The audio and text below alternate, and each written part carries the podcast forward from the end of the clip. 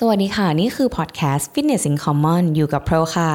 อยู่กับเทนครับ ใน episode วันนี้เราจะมาพูดกันถึงเรื่องการเสพติดโซเชียลมีเดียและกิจวัตรที่เราทำในชีวิตประจำวันที่ทำให้เรารู้สึกผิดกับตัวเอง ไม่ว่าจะเป็นการกิน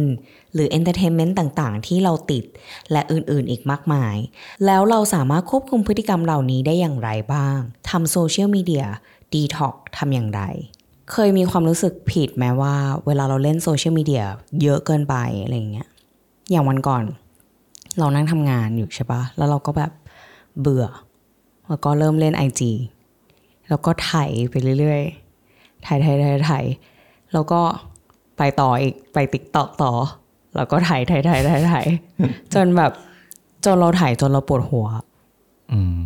แล้วเราแบบพอตกเย็นอะเราก็รู้สึกว่าเฮ้ยวันนี้ทำงานอะไรไม่เสร็จเลย เวลาผ่านไปเร็วมาก เวลาผ่านไปเร็วมาก เราก็แบบ เหมือนเราโฟกัสงานไม่ได้อะเออเราเราก็เป็น อืม มันก็มีบางวันเหมือนกันที่แบบ มันก็สลับกันอยู่ไม่กี่แอปเนาะทุกวันนี้ก็น่าจะเป็น Instagram กับ TikTok ที่เป็น Reels เป็นวิดีโอสั้นที่แบบ ดูแล้วมันก็หยุดไม่ได้เพราะเพราะเพราะมันเหมือนเข้าใจเราว่าเราอยากดูอะไรต่อ เราก็ปัดไปเรื่อย ใช่ อืม ซึ่งเรารู้สึกว่ามันเป็นเรื่องที่ไม่ดีนะ คือหลาย ๆ ครั้งอะเรารู้สึกว่าเราแบบติดเสพติดกับคอนเทนต์พวกนี้มาก ๆ แล้วเราดูจนจนเราไม่มีไม่มีเวลาจบอะคือดูไปเรื่อย ๆ จนมันเสียเวลาชีวิตมาก ๆ เลยอะแต่มันก็เป็นการพักผ่อนสมองไหม ถ้ามองในอีกมุมหนึ่ง มันก็พักผ่อนสมองแหละแต่เรารู้สึกว่าถ้าเกิดเราไม่ได้ตั้งเวลาว่าโอเค วันนี้เราจะใช้โทรศัพท์แค่ประมาณเท่าเนี้ยมันก็จะไปเรื่อยๆ มันก็จะไหลไปเรื่อยๆ จนชีวิตเราไม่ได้ทำอะไรอะปกติเคย track ไหมว่าวันหนึ่งเราใช้แอปกี่ชั่วโมง หรือว่าใช้โทรศัพท์กี่ชั่วโมง ใน Apple น่ะถ้าใช้ iPhone ทุกคนก็จะเช็คได้ว่าเข้าไปดูในตรง setting อะว่า แต่ละแอปเราใช้วันเนี้ยเราใช้ไปกี่ชั่วโมไปงกี่ชั่วโมงมันจะขึ้นเลยเออมันจะขึ้นเลยใช้ไปกี่นาที แล้วทุกทุกสัปดาห์ โทรศัพท์ไอไอโฟนอะ มันก็จะสรุปมาให้ว่า เฮ้ย อาทิตย์นี้นะอยู่ใช้โทรศัพท์มากกว่าอาทิตย์ที่แล้วยี่สิบเปอร์เซ็นต์ปะปะปะอืม ซึ่งเราว่ามันก็เป็นเรื่องที่ดีแหละ ที่มันมีสรุปให้เราแบบเนี้ย คือเราคือเราอะ บางครั้งเรารู้สึกว่าเราใช้โทรศัพท์มากเกินไปอืม แต่มันก็ต้องถามว่าใช้แบบไหน เพราะว่าเราคิดว่าทุกวันเนี้ยเราหลาย ๆ คนน่าจะใช้มือถือในการทำงานหาเงินทำทุกอย่างทำทุกอย่างอยู่ในสมาร์ทโฟนเครื่องหนึ่งใช่ใช่ซึ่งเออมันก็จริงถ้าเราใช้อันเนี้ยด้วยการทำงานทำอะไรที่มีสาระทำอะไรที่มันแบบมันเป็นเรื่องงานอะมันก็โอเค แต่คือถ้าห้าสิบเปอร์เซ็น อะเจ็ดสิบเปอร์เซ็นของการใช้โทรศัพท์อะอยู่ในโซเชียลมีเดียหมดเลย อันเนี้ยเราคิดว่ามันก็ต้องกลับมานั่งคิดแล้วว่า ใช่เหรอวะอืม อย่างเราอะเมื่อก่อนเราก็จะใส่ Apple Watch เพราะเราติดเราเสพติดการแบบ track เออเรื่องการออกกำลังกายมาก ๆ ว่า เฮ้ย ฉันไปออกวันนี้ burn แคลอรี่เท่าไหร่ และเราเสพติด notification อืมมาก ๆ เราชอบที่แบบข้อมือเราสั่น แล้วเราเรามันสั่นที่ข้อมือเหรอ ใช่มันจะเราไม่เคยสั่นมี Apple Watch ใช่เราไรู้มันก็จะสั่น แล้วก็เราก็จะดู เฮ้ย มีคนมากด like Instagram เอามันขึ้นอย่างนั้นเลยเหรอใช่ แล้วมันก็จะแบบอุ้ยมีเพื่อนไลน์มาอะไรอย่างเงี้ย เราเลิกใส่นะ เพราะว่าจริง ๆ มันก็ปิด notification ได้ มันไม่ได้แบบ เออ มันไม่ได้ มันไม่ได้ควบคุมไม่ได้ แต่คือเหมือนเราพยายามแบบละตรงนั้นด้วย ก็คือแบบเราไม่ได้อยากมานั่ง track ว่า ฉันเบิร์นเท่าไหร่ ในการออกกำลังกายเท่านี้คือเราพยายามทำทุกอย่างให้มันเป็นธรรมชาติมากกว่า แล้วอย่างเรื่องโซเชียลมีเดียเราพยายามตอนเช้าเราก็จะไม่เช็คโทรศัพท์จนกว่าจะประมาณ8ปดโมงเช้าแล้วพอประมาณ3ามทุ่มเราก็จะไม่เช็คโทรศัพท์ แต่แต่มองอีกมุมหนึ่งเราก็มีเพื่อนที่คนหนึ่งที่รู้จักเขาก็บอกว่าเขาอยากได้ Apple Watch เพราะว่าเขาจะได้ไม่ต้องมานั่งจับมือถือว่าใคร text มา เขาจะได้ดู ที่นาฬิกาอ๋อเหรอแล้วจะได้สะดวกอืมอืมมันก็สะดวกเราก็ตอบได้ตอนนั้น อืม แต่พูดถึงเรื่อง notification นี่เราอยากจะบอกว่าตั้งแต่เรามี iPhone อะเราคนหลายเอ่อคนรอบตัวอาจจะเกลียดเราเพราะว่าเราไม่ค่อยตอบ เพราะว่าเราเราปิด notification ทุกแอปอะฮะทั้ง Line ทั้ง Instagram ทุกอย่างยกเว้นโทรตรง อย่างนี้ถ้าเขาด่วนเรื่องงานเขาก็จะโทรถ้าหาเขาเทเท็กซ์มาเทนก็จะไม่รู้อ่าฮะเพราะว่าเพราะว่า เทนเป็นคนที่ทนไม่ได้กับอะไรที่มันแบบกระจุงกระจิงเดี๋ยวเดี๋ยวก็มาเดี๋ยวก็มาเตือนเดี๋ยวก็มาเตือนอะไรเงี้ยอ่าฮะบางทีเทนอยากจะบางทีถ้าถ้าอยากจะทำอาทิตย์นี้นู่นทำเราไม่นี่อัปโหลดเอพิโซดนี้ก็จะรู้เลยเทมไม่ตอบข้อความเอเพิ่มอนะคะตายแล้วอาจจะเป็นไปได้เออนั่นแหละก็เป็นคนที่ไม่ค่อยชอบ text ที่แบบเด้งมาตลอดเวลา บางทีนั่งอยู่นั่งทำงานอยู่ในร้านกาแฟอย่างเงี้ย เราก็ไม่เข้าใจนะ ส่วนตัวว่าทำไมบางคนมี notification ติ้งติ้งติ้งตลอดเวลา เราเราทำไม่ได้ อืมอืมอืมเข้าใจเข้าใจมากๆเลยเราอาจจะต้องการความเงียบด้วยแหละมั้งบางทีเราอ่านหนังสืออยู่ หรือว่าเรานั่งถึงแม้จะนั่งดู YouTube อยู่ เราก็ไม่ต้องการให้ใครแบบ มานั่งกวนตลอดเวลาอะไรเงี้ยแต่เทนเป็นไหมแบบเสพติดในเรื่องแบบ สมมุติถ้าเราโพสต์ content วันเนี้ยลง IG เราอย่างเงี้ย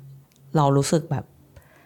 กลับมานั่งดู refresh ว่าเฮ้ยได้ไลค์เท่าไหร่ได้วิวเท่าไหร่ ใช่ เป็น เป็นเป็นบางอัน แบบเวลาลงไปแบบไม่กล้าจะโพสต์เลย แต่พอโพสต์ไปเฮ้ยคนชอบหรือเปล่าว่าคนชอบหรือเปล่าว่า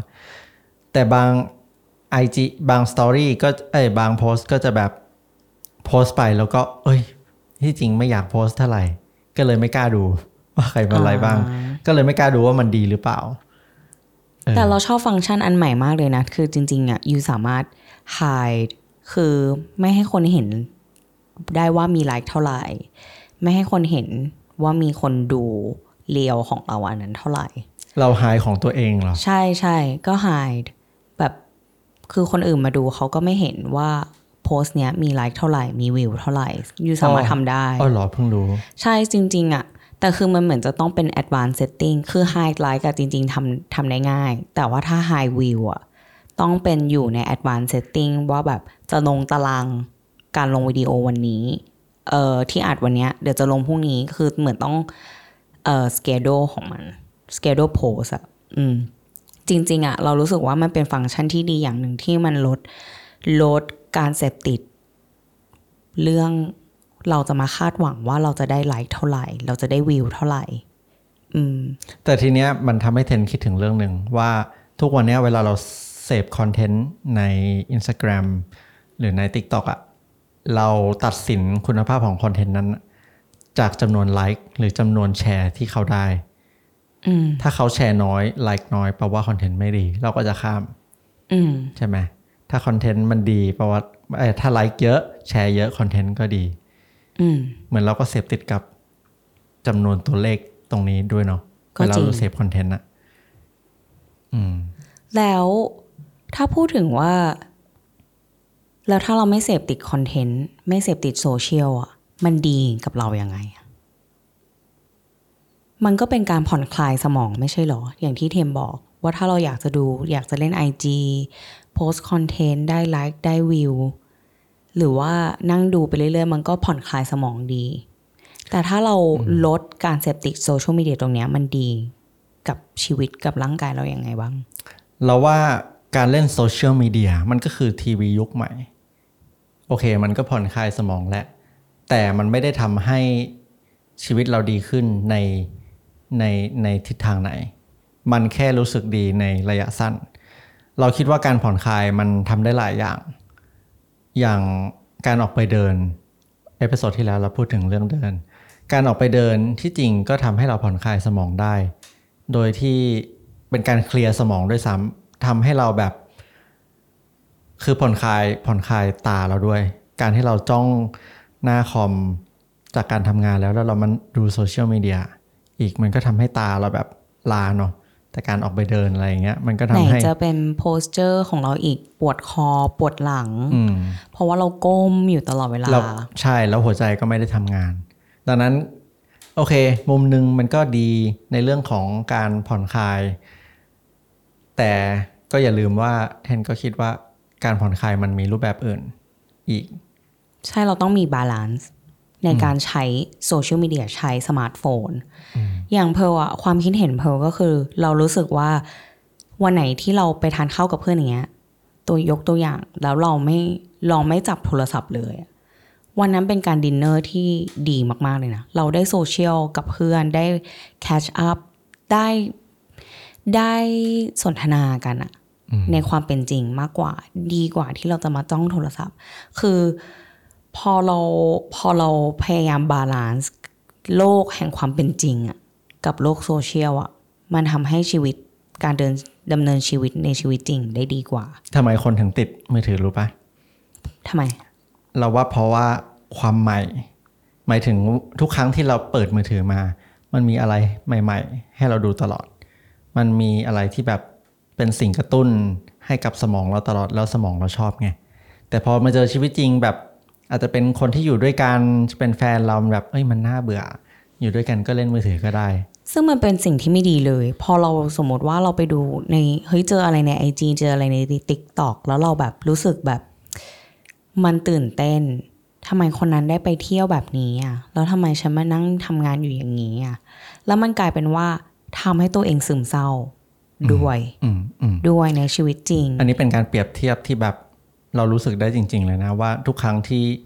เล่นโซเชียลมีเดียเยอะๆแบบเวลาเห็นโพสต์คนนู้นไปเที่ยวประเทศนี้หรือว่าเขามีชีวิตที่ดีทำไมเขาแต่งงานแล้วเขาอยู่นู้นอย่างนี้ มันก็ทำให้เราเปรียบเทียบกับตัวเรานะแล้วสุดท้ายมันก็ส่งผลถึงใช่ความเครียดแล้วก็ทำให้เราเป็นโรคซึมเศร้าด้วย ใช่ เพราะฉะนั้นทุกอย่างต้องเจอกันตรงกลาง เล่นให้พอดี เอาผ่อนคลายแล้วก็ใช้ชีวิตจริงให้ดีที่สุด เท่าที่จะทำได้ ใช้อยู่ในโลกแห่งความเป็นจริงอะ่ะอืมอืมแล้วก็สนทนากับเพื่อนรอบข้างเขาเราได้ยินมาว่าคนที่เป็นคอนเทนต์ครีเอเตอร์เป็นคนที่เหงาที่สุดทำไมอะ เพราะว่าจริง ๆ เขาไม่ได้อยู่ในโลกแห่งความเป็นจริงเลย เขาใช้เวลาส่วนมากในการทำคอนเทนต์ แล้วเขาก็ interact กับคนที่คอมเมนต์ คือไม่ได้อยู่ เขาไม่ได้มีเพื่อนจริง ๆอะอืมอืมแต่อย่างพวกเราอย่างเงี้ยพวกเราก็เริ่มใช้เวลาเยอะมากขึ้นเนาะในการในทำคกาอนรเทนต์ในการทำคอนเทนต์เราก็งะเราก็รู้สึกนิดนึงนะ ว่าเราไม่ค่อยได้ไปออกไปเจอคนอื่น มากเท่าไหร่ เพราะเราก็พยายามโฟกัส เรื่องคอนเทนต์มากขึ้นไงเอออืมเทนเทนก็มีเหตุผลหนึ่งอีกเหตุผลหนึ่งที่เป็นข้ออ้างในการ ในการถ่ายเล่น IG นะก็คือในฐานะคนที่ทำมีเดียมันต้องเสพคอนเทนต์มันต้องเสพเพื่อที่จะให้เข้าใจว่า ตอนคนเนี้ยชอบแบบไหน คนชอบแบบไหน คนมันไปทิศทางไหน คนทำออกมาแนวไหน แล้วเราจะทำยังไงให้ให้คนชอบอะฮะอืมเข้าใจ แต่บางทีมันก็กลายเป็นข้ออ้างที่ทำให้เรานั่งไถไปเรื่อยไปเรื่อยๆอืมเพราะฉะนั้นเทนแนะนำไหมว่าแบบ อย่างอาทิตย์หนึ่งหรือเดือนหนึ่งเราควรมีแบบโซเชียลมีเดียดีท็อกๆสำหรับเคยทำไหมสำหรับเราเราเคยพยายามทำนะ แต่ทุกวันเนี้ยการดีท็อกซ์โซเชียลมีเดียของเราส่วนใหญ่จะเกิดขึ้นตอนเช้า ก็คือระหว่างที่ออกกำลังกาย เราเวลาเราออกกำลังกาย เราจะแทบไม่แตะมือถือเลย แล้วเราจะ missed call เยอะมาก บางที missed call มาที่บ้านโทรมา เราก็จะไม่ได้รับ และเราไม่รับด้วยช่วงที่เราออกกำลังกายตอนเช้าแบบหนึ่งชั่วโมงครึ่งอะไรเงี้ยเพราะเราคิดว่ามันเป็นมันเป็นแค่เวลาเดียวที่เราจะไม่ได้แตะมือถือ แล้วเราก็ออกกำลังกายแบบ enjoy ตัวเองไปฟังเพลงไปอะไรเงี้ยอืม ซึ่งมันเป็นเรื่องที่ดีคืออย่างน้อยทุกคนควรมี ช่วงเวลานิดหนึ่งช่วงเวลาช่วงเวลาโอเค24ชั่วโมงเรานอนไป8ชั่วโมงเดเซเราก็เหลืออีกประมาณ16ชั่วโมงในการใช้ชีวิต ต่อหนึ่งวันใช่ปะ16ชั่วโมงเราทำอะไรบ้าง เราก็พยายามเว้นลองตั้งไว้เลยว่า โอเค4ชั่วโมง ฉันจะไม่แตะโทรศัพท์ ต่อหนึ่งวัน อะไรอย่างเงี้ย หรือว่าอันเนี้ยสี่ชั่วโมงถือว่าน้อยด้วยซ้ำอาจจะแบบตีไปเลยโอเคครึ่งหนึ่งใช้ชีวิตจริงแล้วเราอะประสบการณ์อะเรารู้สึกว่าพอเราวางโทรศัพท์ความบางทีเราเปิด Airplane Mode เลยว่า ฉันจะต้องทำงานเนี่ยให้เสร็จวันนี้ ก่อนที่จะแตะมือถืออีกรอบหนึ่งใช่ ก่อนที่จะแบบโอ้ยเบื่อแม่งแบบงานน่าเบื่อ กลับไปถ่ายอีกรอบนึงอะไรเงี้ย คือปิดไปเลย Airplane Mode แล้วทำมันนั้นอะให้เสร็จ เออทำมันนั้นให้เสร็จเสร็จก่อนโอเค มันก็เป็นรีวอร์ดที่อยู่อยากจะไปถ่ายใช่ปะก็ได้ก็ได้อืมก็ได้ ซึ่งเราเคยอ่านมาว่างานทุกงานอะจริง ๆ มันมีหนังสือชื่อ four hours work week คือ เขามีความเชื่อว่ายูสามารถทำงานทุกอย่างให้เสร็จภายในสี่ชั่วโมงได้ในหนึ่งอาทิตย์ คือไม่ต้องไปทำงานเก้าโมงถึงหกโมงเย็นอะในออฟฟิศอะจริง ๆ งานทุกงานอะมันสามารถทำเสร็จได้ในเวลารวดเร็วถ้าอยู่ใส่ใจแล้วให้ให้โฟกัสกับมันเต็มที่จริง ๆ แต่ว่าโลกของเราตอนเนี้ยมันมี distraction เยอะมาก มีสื่อมีอะไรที่มันกระตุ้นเราให้เราอะโฟกัสเรา โฟกัสในสิ่งเดียวไม่ได้อืมอืมคือเด็กรุ่นใหม่ก็จะมีความแบบหลาย ๆ คนก็จะมีความ multitask ตลอด พอเราไม่ได้โฟกัส พอ พอเรามีมือถือ เราก็จะแบบเฮ้ยทำงานไป5นาที ขอเช็คหน่อย วันนี้ที่โพสต์ไปมีคนไลค์กี่คน กลับมาทำงานอีก5นาที กลับไปเล่น มันก็เลยทำให้เราไม่มีโฟกัสทำให้สมองเราไม่เคลียร์เราเรารู้สึกผิดกับตัวเองนะเรื่องเนี้ย เรื่องที่แบบ โพสต์อะไรไปแล้วมานั่งเช็คว่า คนจะมากดไลค์เราไหม คนจะมาเออเราคอมเป็นเมนเหมือต์นไหมกันแล้วสุดท้ายมันทำให้เรารู้สึกว่า ความสามารถของตัวเองอะขึ้นอยู่กับจำนวนไลค์จำนวนวิวไลค์จำนวนวิวที่คนจะมาเมนต์หรือคนจะมากด แล้วมันทำให้รู้สึกแย่มาก เมื่อเราได้วิวน้อยอืมมันเป็นเรื่องที่ไม่ดีเลยนะเออ เราก็เป็นเราก็เป็นจริง ๆ แล้วอะอืม อืมซึ่งมันก็เป็นเรื่องที่ไม่ดีแหละ อืม อืม แล้วมีการเสพติดอะไรอีกไหมที่แบบคนทุกวันนี้ติดกัน อืม อย่างเช่นแบบการกินอย่างเงี้ย กลับมา อย่างเมื่อกี้ก็คือเหมือนเป็นเรื่องสุขภาพจิตเนาะอย่างสุขภาพกายอย่างเรื่องการกินอย่างเงี้ย หลาย ๆ คนที่ติดน้ำตาลอะอืมเพราะว่าเขากินแล้วเขารู้สึกดีอืมแล้วเขาก็อยากกินต่ออมไปเรื่อยๆ อย่างเทนเคยเล่าให้เราฟังว่าเทนติดบุฟเฟ่สมัยก่อน ไม่ใช่สมัยก่อน ที่จริงติดมาหลายปีแล้วแหละติดตั้งแต่ ติดตั้งแต่มมัธยมปลายๆมหาลัยก็ติดก็คือตินต้องกินทุกสัปดาห์สัปดาห์ละสองครั้งสามครั้งไปกินกับเพื่อนอะไรเงี้ยมันรู้สึกดีมากเลยนะ ทุกครั้งที่แบบ เอ้ย เลิกเรียนแล้วเลิกงานแล้วไปกินบุฟเฟ่กันไปกินกับเพื่อนอะไรเงี้ยมันก็มันก็ฟีลกูดแต่ตอนเนี้ยเราเลิกบุฟเฟ่เลิกติดบุฟเฟ่มาได้จะปีหนึ่งละ ปีหนึ่งอ่านถึงหนึ่งปี เรารู้สึกว่า เออ ที่จริงมันก็ไม่จำเป็นเลยนี่หว่าที่จะต้องไปนั่งกินอะไรแบบเอาเยอะให้พุงแตก ใช่กินให้พุงแตกแล้วกินอะไรเยอะขนาดนั้น แล้วเรารู้สึกว่า เออน้ำหนักมันลดง่ายกว่าเดิมเยอะเลย แล้วจุดเปลี่ยนแบบเลิกเลิกติดบุฟเฟ่ต์ได้ไงอะคือตอนแรกอะเลิกยากมาก เพราะว่าเป็นคนที่แบบชอบกินทุกวันศุกร์แบบไปกินหมาล่าไปกินอะไรเงี้ย แต่ เลิกเพราะว่าหนึ่งเอมตอนนั้นท้องอืดด้วยมั้งแบบทุกครั้งที่กินเราก็จะนอนไม่ค่อยหลับ เพราะว่ามันกินตอนเย็นไงแล้วมันอิ่มมาก ก็เลยเริ่มทำกับข้าวกินเอง เพราะว่าอยากเริ่มลดน้ำหนักใช่ไหมอืมแล้วพอทำไปเรื่อยๆ ก็รู้สึกว่า เออเราก็ไม่จำเป็นต้องไปกินบุฟเฟ่ต์ก็ได้ ที่จริงทำกับข้าวกินเอง มันก็ประหยัดเงินกว่าเยอะ แล้วก็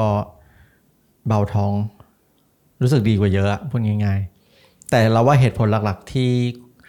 ที่คนเราชอบออกไปกินบุฟเฟ่ต์เพราะว่าไปสังสรรค์กับเพื่อน อืมแล้วมันก็ราคาโอเคด้วย อืมะไอาหารอประมณนั้นร่อย อืม เออ ซึ่งเราก็คิดว่าพอหลาย ๆ คนอะที่ถ้าคุณเป็นคนควบคุมพฤติกรรมได้อะก็ดีเพราะนานๆทีไป มันก็โอเคไปสังสรรค์กับเพื่อน แต่ถ้าเป็นคนที่ควบคุมพฤติกรรม แย่ ๆ ไม่ได้อะ อย่างเช่นการกินอย่างเงี้ย ถ้าเรากินช็อกโกแลตไปหนึ่งชิ้นรู้สึกดีขอกินอีก กินหมดหนึ่งแพ็คเอาอีก ไปต่อออะไรอย่างเงี้ย มันก็เป็นเรื่องที่ไม่ดี เราจะบอกให้ อาจจะยังไม่เคยเล่าให้เพิร์ลฟัง โอเค ทุกครั้งเราเป็นคนที่มีปัญหาเรื่องการกินมาก ทุกครั้งที่เราไปกินบุฟเฟ่ต์เช่น ถึงแม้จะ clean นะ ไปกิน Sizzler ไปกินไปกินผักอะไรเงี้ย ประมาณห้าสิบเปอร์เซ็นต์เราจะกินกินจนกระทั่งเราลุกจากที่นั่งไม่ได้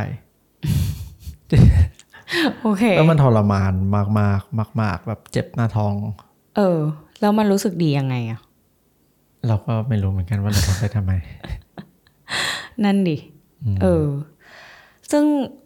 เราคิดว่าแล้วเราจะควบถ้าถ้าคนฟังเขาฟังอยู่แล้วแล้วเขาติดบุฟเฟ่ต์อย่างเงี้ยหรือว่าติดน้ำตาลอย่างเงี้ยแล้วเขาอยากจะเปลี่ยนพฤติกรรมอะ ทำยังไงอะอยากจะมี self control มากขึ้น ควบคุมได้มากขึ้น ว่าเราจะไม่อยากกินอะไรเราว่าอย่งนี้เราว่าน่าจะเป็นเป็นเป็นเทคนิคเดียวกับที่เพร์ลทำก็คืออะเราต้องทำงานชิ้นนี้ให้ครบก่อนนะ ก่อนที่เราจะมานั่งเล่นมือถืออีกทีให้ให้รางวัลกับตัวเองสำหรับเราเราอาจจะแบบโอเค เราต้องควบคุมการอาหารการกินให้ได้ สักสิบวัน แบบทำอาหารกินกินดีๆ แล้วก็นอนให้ดี ก่อนที่จะออกไปกินบุฟเฟ่ต์อีกมือหนึ่งอืมอืมอะอืมอืม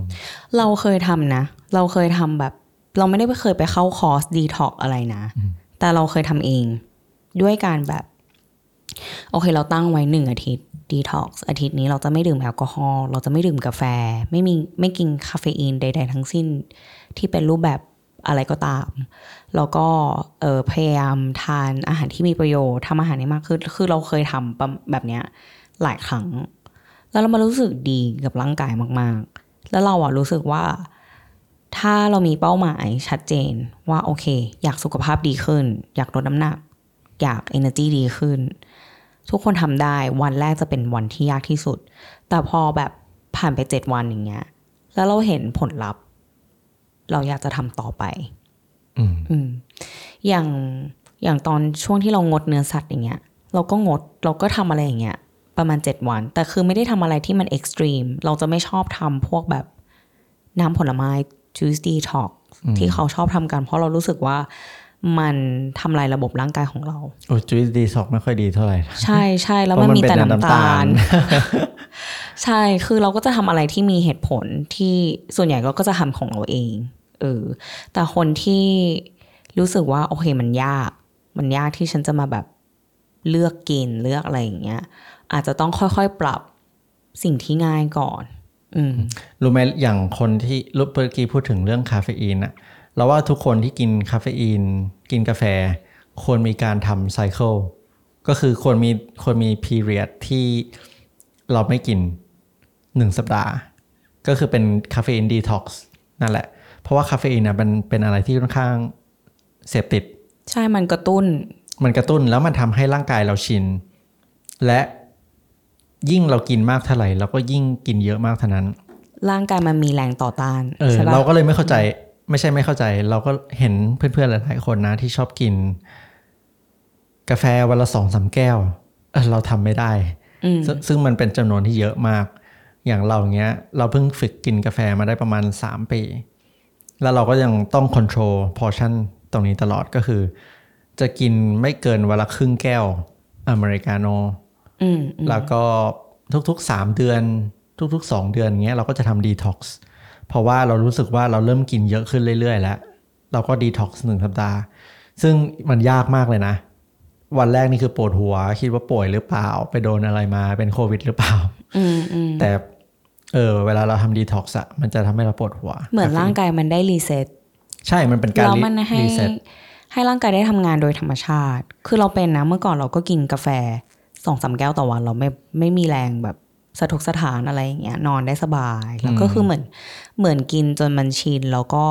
ชอบรสชาติอะไรอย่างเงี้ย ที่จริงเราไม่ได้ชอบรสชาติกาแฟนะเขาบอกว่าคนคนคนเราอะไม่ได้ชอบรสชาติกาแฟ ชอบกลิ่น ครั้งแรกที่เรากินกาแฟเราเกลียดมาก เราไม่เข้าใจว่าคนกินทำไมอ่าฮะ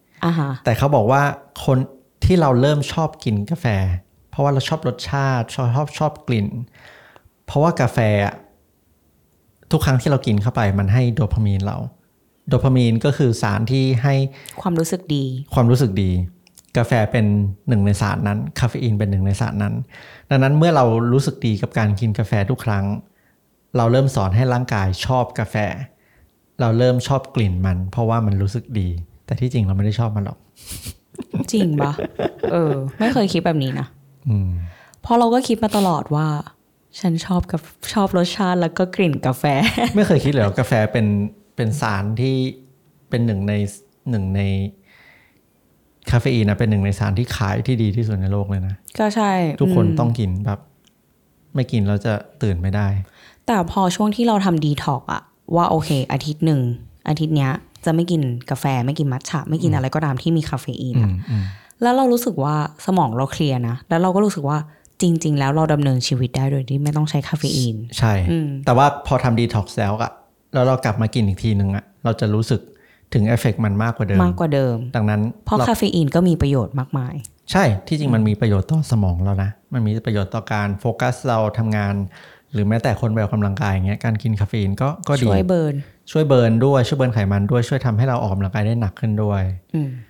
อืมแต่ก็การมีการทำสัปดาห์ดีท็อกซ์การงดคาเฟอีนหนึ่งสัปดาห์ก็เป็นเรื่องที่ดี แล้วนอกจากการเสพติดโซเชียลมีเดีย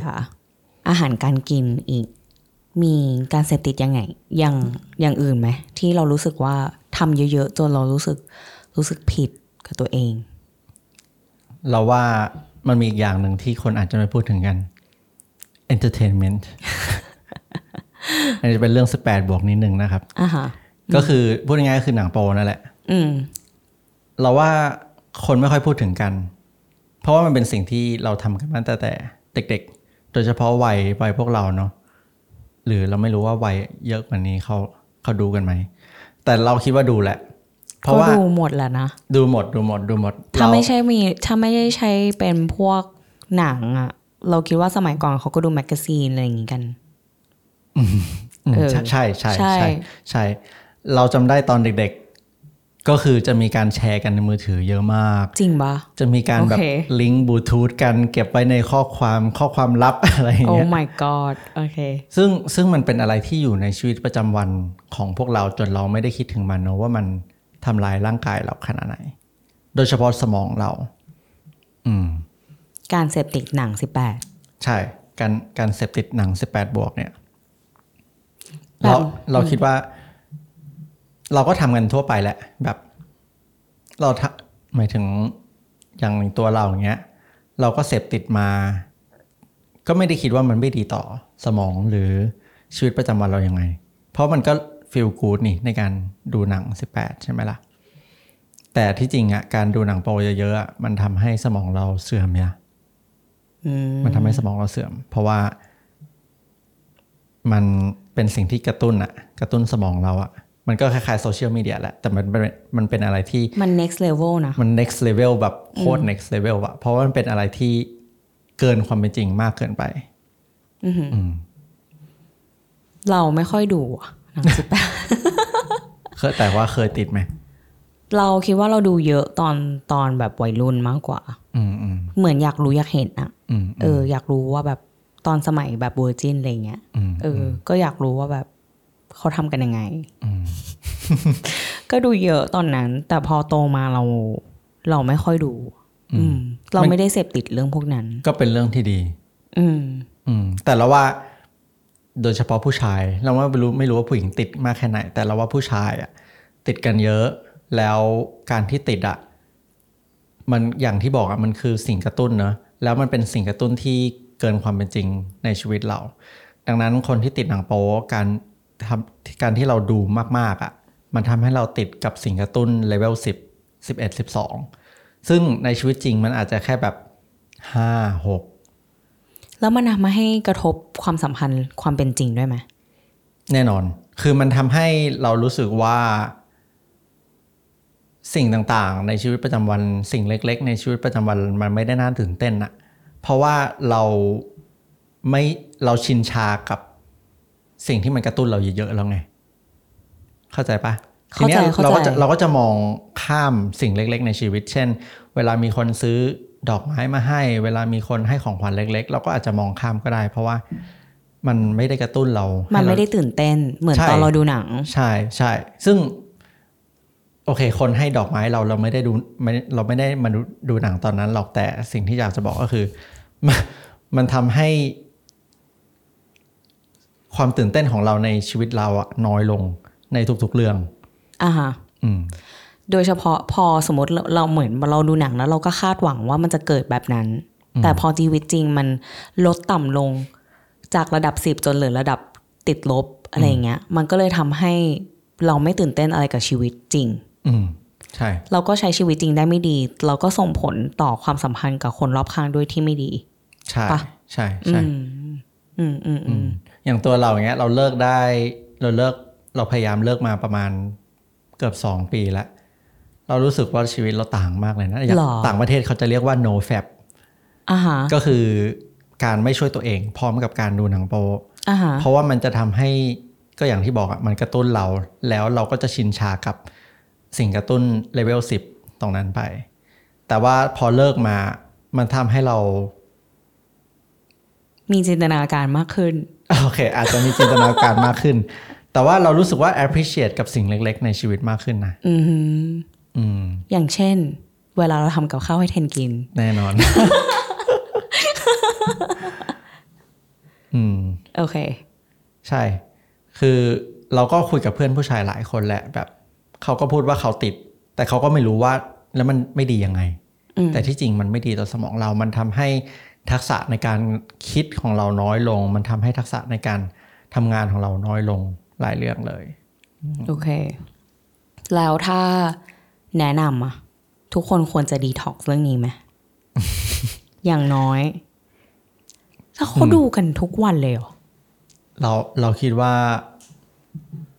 ลองถามตัวเองกันดูแล้วกันว่า คนที่ฟังอยู่นะครับอ่าฮะอ่าฮะว่าเราดูบ่อยแค่ไหน วันละครั้ง สัปดาห์ละเจ็ดครั้งหรือเปล่าหรือมากกว่านั้น ใช่ แต่การเลิกแรกๆอะ่ะ มันยากมาก จริงปะโอเค ตอนเราเลิกแรกๆคือทรมานมากแบบ พอเราเบื่อ เราก็จะกลับไปจุดนั้นอีกแล้วทีเนี้ยมันก็ต้องหาอะไรทำหาอะไรที่มันสร้างสรรค์ทำไปออกกำลังกายไหมออกไปเจอเพื่อนไหมไปทำอย่างอื่นไหมที่ดดีกว่าที่จะมานั่งเปิดดู อือหือเข้าใจ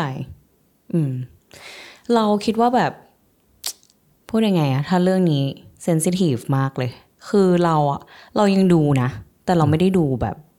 เราเราไม่เคยเสพติดอืม เออ เราเราคิดว่าเราไม่ได้เป็นคนเสพติดเรื่องพวกนี้อะอืมอืมอืมเออ แล้ว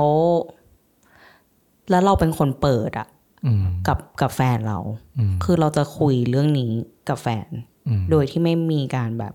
ไม่ได้มีชีวิตลับอะว่าเราไม่ได้แฮปปี้เรื่องบนเตียงหรืออะไรอย่างเงี้ย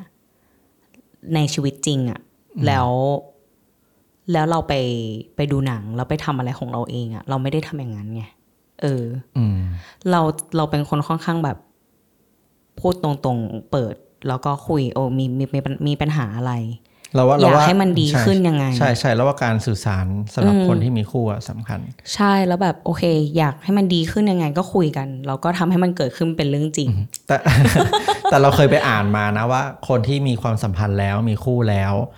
แต่ผู้ชายมีชีวิตลับ เขาเรียกว่า secret life อ่าฮะก็คือถึงแม้จะนอนอยู่บนเตียงเดียวกัน แต่ผู้ชายมี secret life ก็คือ แอบไปดูแล้วก็ไปทำของตัวเอง โดยที่ไม่ได้บอกแฟน เพราะว่ามันรู้สึกดีกว่าอะไรเงี้ยมันก็ไม่เฮลซึ่งตี้มันไม่ดีเนาะแล้วอย่างเรื่องกระตุ้นแบบอย่างผู้ชายไปเที่ยวอย่างเงี้ย เป็นการเสพติดอย่างหนึ่งปะมันก็อย่างมันก็วกกลับไปเรื่องเดียวกับโซเชียลมีเดียเนาะว่า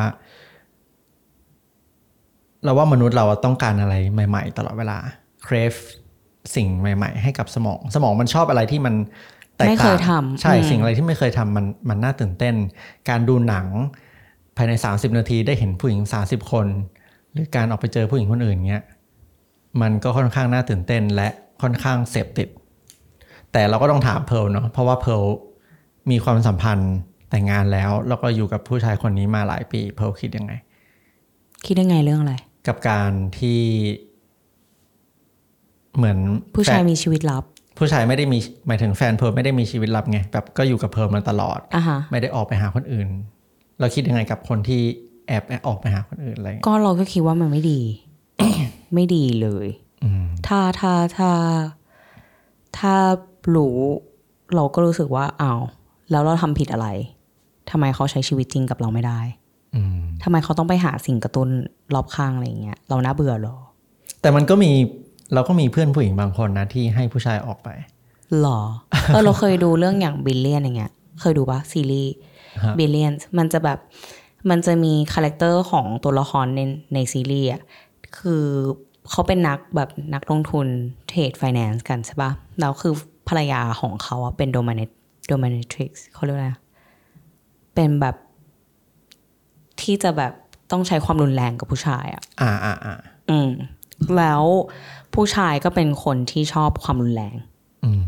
แล้วเหมือนทั้งสองคนอะบางทีเขา extreme มาก แล้วเขาก็ปล่อยให้ให้ผู้ชายอะไปเที่ยวกลางคืนแล้วไป ไปได้แบบเนี้ย ข้างนอก อืม ซึ่งมันก็เป็นอะไรที่ extreme อืม อืมอะอะเราเราอยากจะพูดงี้ เราว่าเอา เราว่าต้องตัดสินเองดีกว่า เพราะว่าคนที่ฟังอยู่อะก็คืออยากจะให้แฟนตัวเองเป็นแบบเป็นแบบไหนก็คือ ตัดสินเองดีกว่า เราไม่ตัดสินให้เนาะใช่ใช่ใช่อืมเพราะแต่ว่าถ้าถ้าเรา happy กับการที่ให้แฟนไตล์เป็นแบบนี้มันก็ก็ดีกว่าก็โอเคหรือว่าถ้าไม่ happy ก็ควรเข้าใจตัวเองว่า เออ เราไม่ได้ happy นะอ่าฮะเราก็ควรสื่อสารออกไปเนาะอืมใช่ใช่แล้ว แต่นานๆทีก็ควรจะดีท็อกซ์เนาะเรื่องพวกเนี้ย ใช่ไหม เราว่าไม่ควรดูเลยด้วยซ้ำอืม อย่างดูเทนแล้ก็วคือไม่ดูเลยปีหมันนึงมันมันก็มีบ้างแบบสี่เดือนนิดนึงอ่าฮะแต่ว่ากฎเหล็กที่เราทำก็คือจะไม่ดูแล้วก็ช่วยตัวเองอ่าฮะห้ามเด็ดขาด เราเราสัญญากับตัวเอง เก่งมากอืมอืมอืมอืมซึ่งมันเป็นเรื่องที่ยากมากนะตอนแรก แต่พอมันทำได้เราก็แบบ เอ้ย เราก็ไม่จำเป็นต้องกลับไปดูนี่อ่ามัฮะนมันไม่มีอะไรน่าตื่นเต้น เหมือนกับไม่การมันกินมันกาแฟ ที่เราไม่ต้องใช้ บางทีเราติดติดกับมันจนเราไม่รู้ตัว จริงอ่าฮะๆมันเป็นเรื่องที่เราติดตั้งแต่เด็กจนเราไม่รู้ตัว ที่ที่ออกมาพูดกันวันเนี้ยก็แค่อยากให้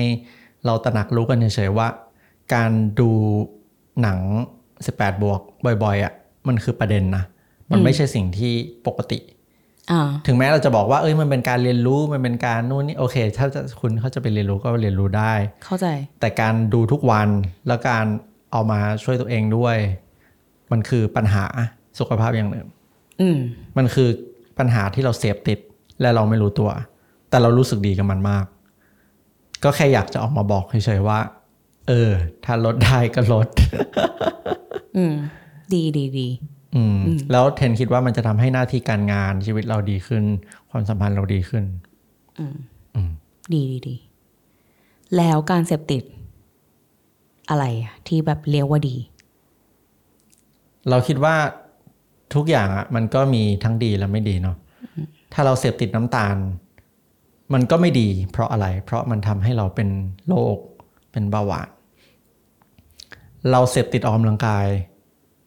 มันมีข้อไม่ดีไหม ก็อาจจะไม่มีหรืออาจจะมีก็ได้ เช่น ไม่มีเวลาให้คนอื่น ออกกำลังกายเยอะเกินไป ไม่ใช่ไม่ใช่ คือการเสพติด ถ้าเราเสพติดในเรื่องที่ดีอะ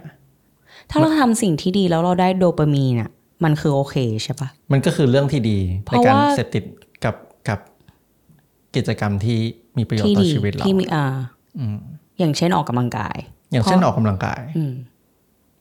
อย่างเช่นการกิน ทำอาอาหารหารที่ดีอืมการทำอาหารเอง หรือการอืมออกไปเจอเพื่อน แต่อ่าฮะไม่ได้ไปกินเหล้านะอืมชวนกันไปออกกำลังกายอะไรเงี้ย ก็คือ มันเห็นว่ามันก็แล้วแต่เนาะว่าเราว่ากิจกรรมนั้นนะมันส่งผลดีต่อชีวิตเราไหม ก็ต้องนั่งถามตัวเองดูขอบคุณเพื่อนๆที่ฟังพอดแคสต์ Fitness in Common มีคำถามอะไรสามารถคอมเมนต์เข้ามาคุยกันได้นะคะ ถ้าชอบพอดแคสต์ Fitness in Common สามารถสนับสนุนพวกเราได้ด้วยการกด subscribe บน YouTube กด follow บน Spotify และอย่าลืมไปให้ rating 5ดาวที่ Apple Podcast ด้วยครับ มันจะช่วยพวกเรามากๆเลยนะคะ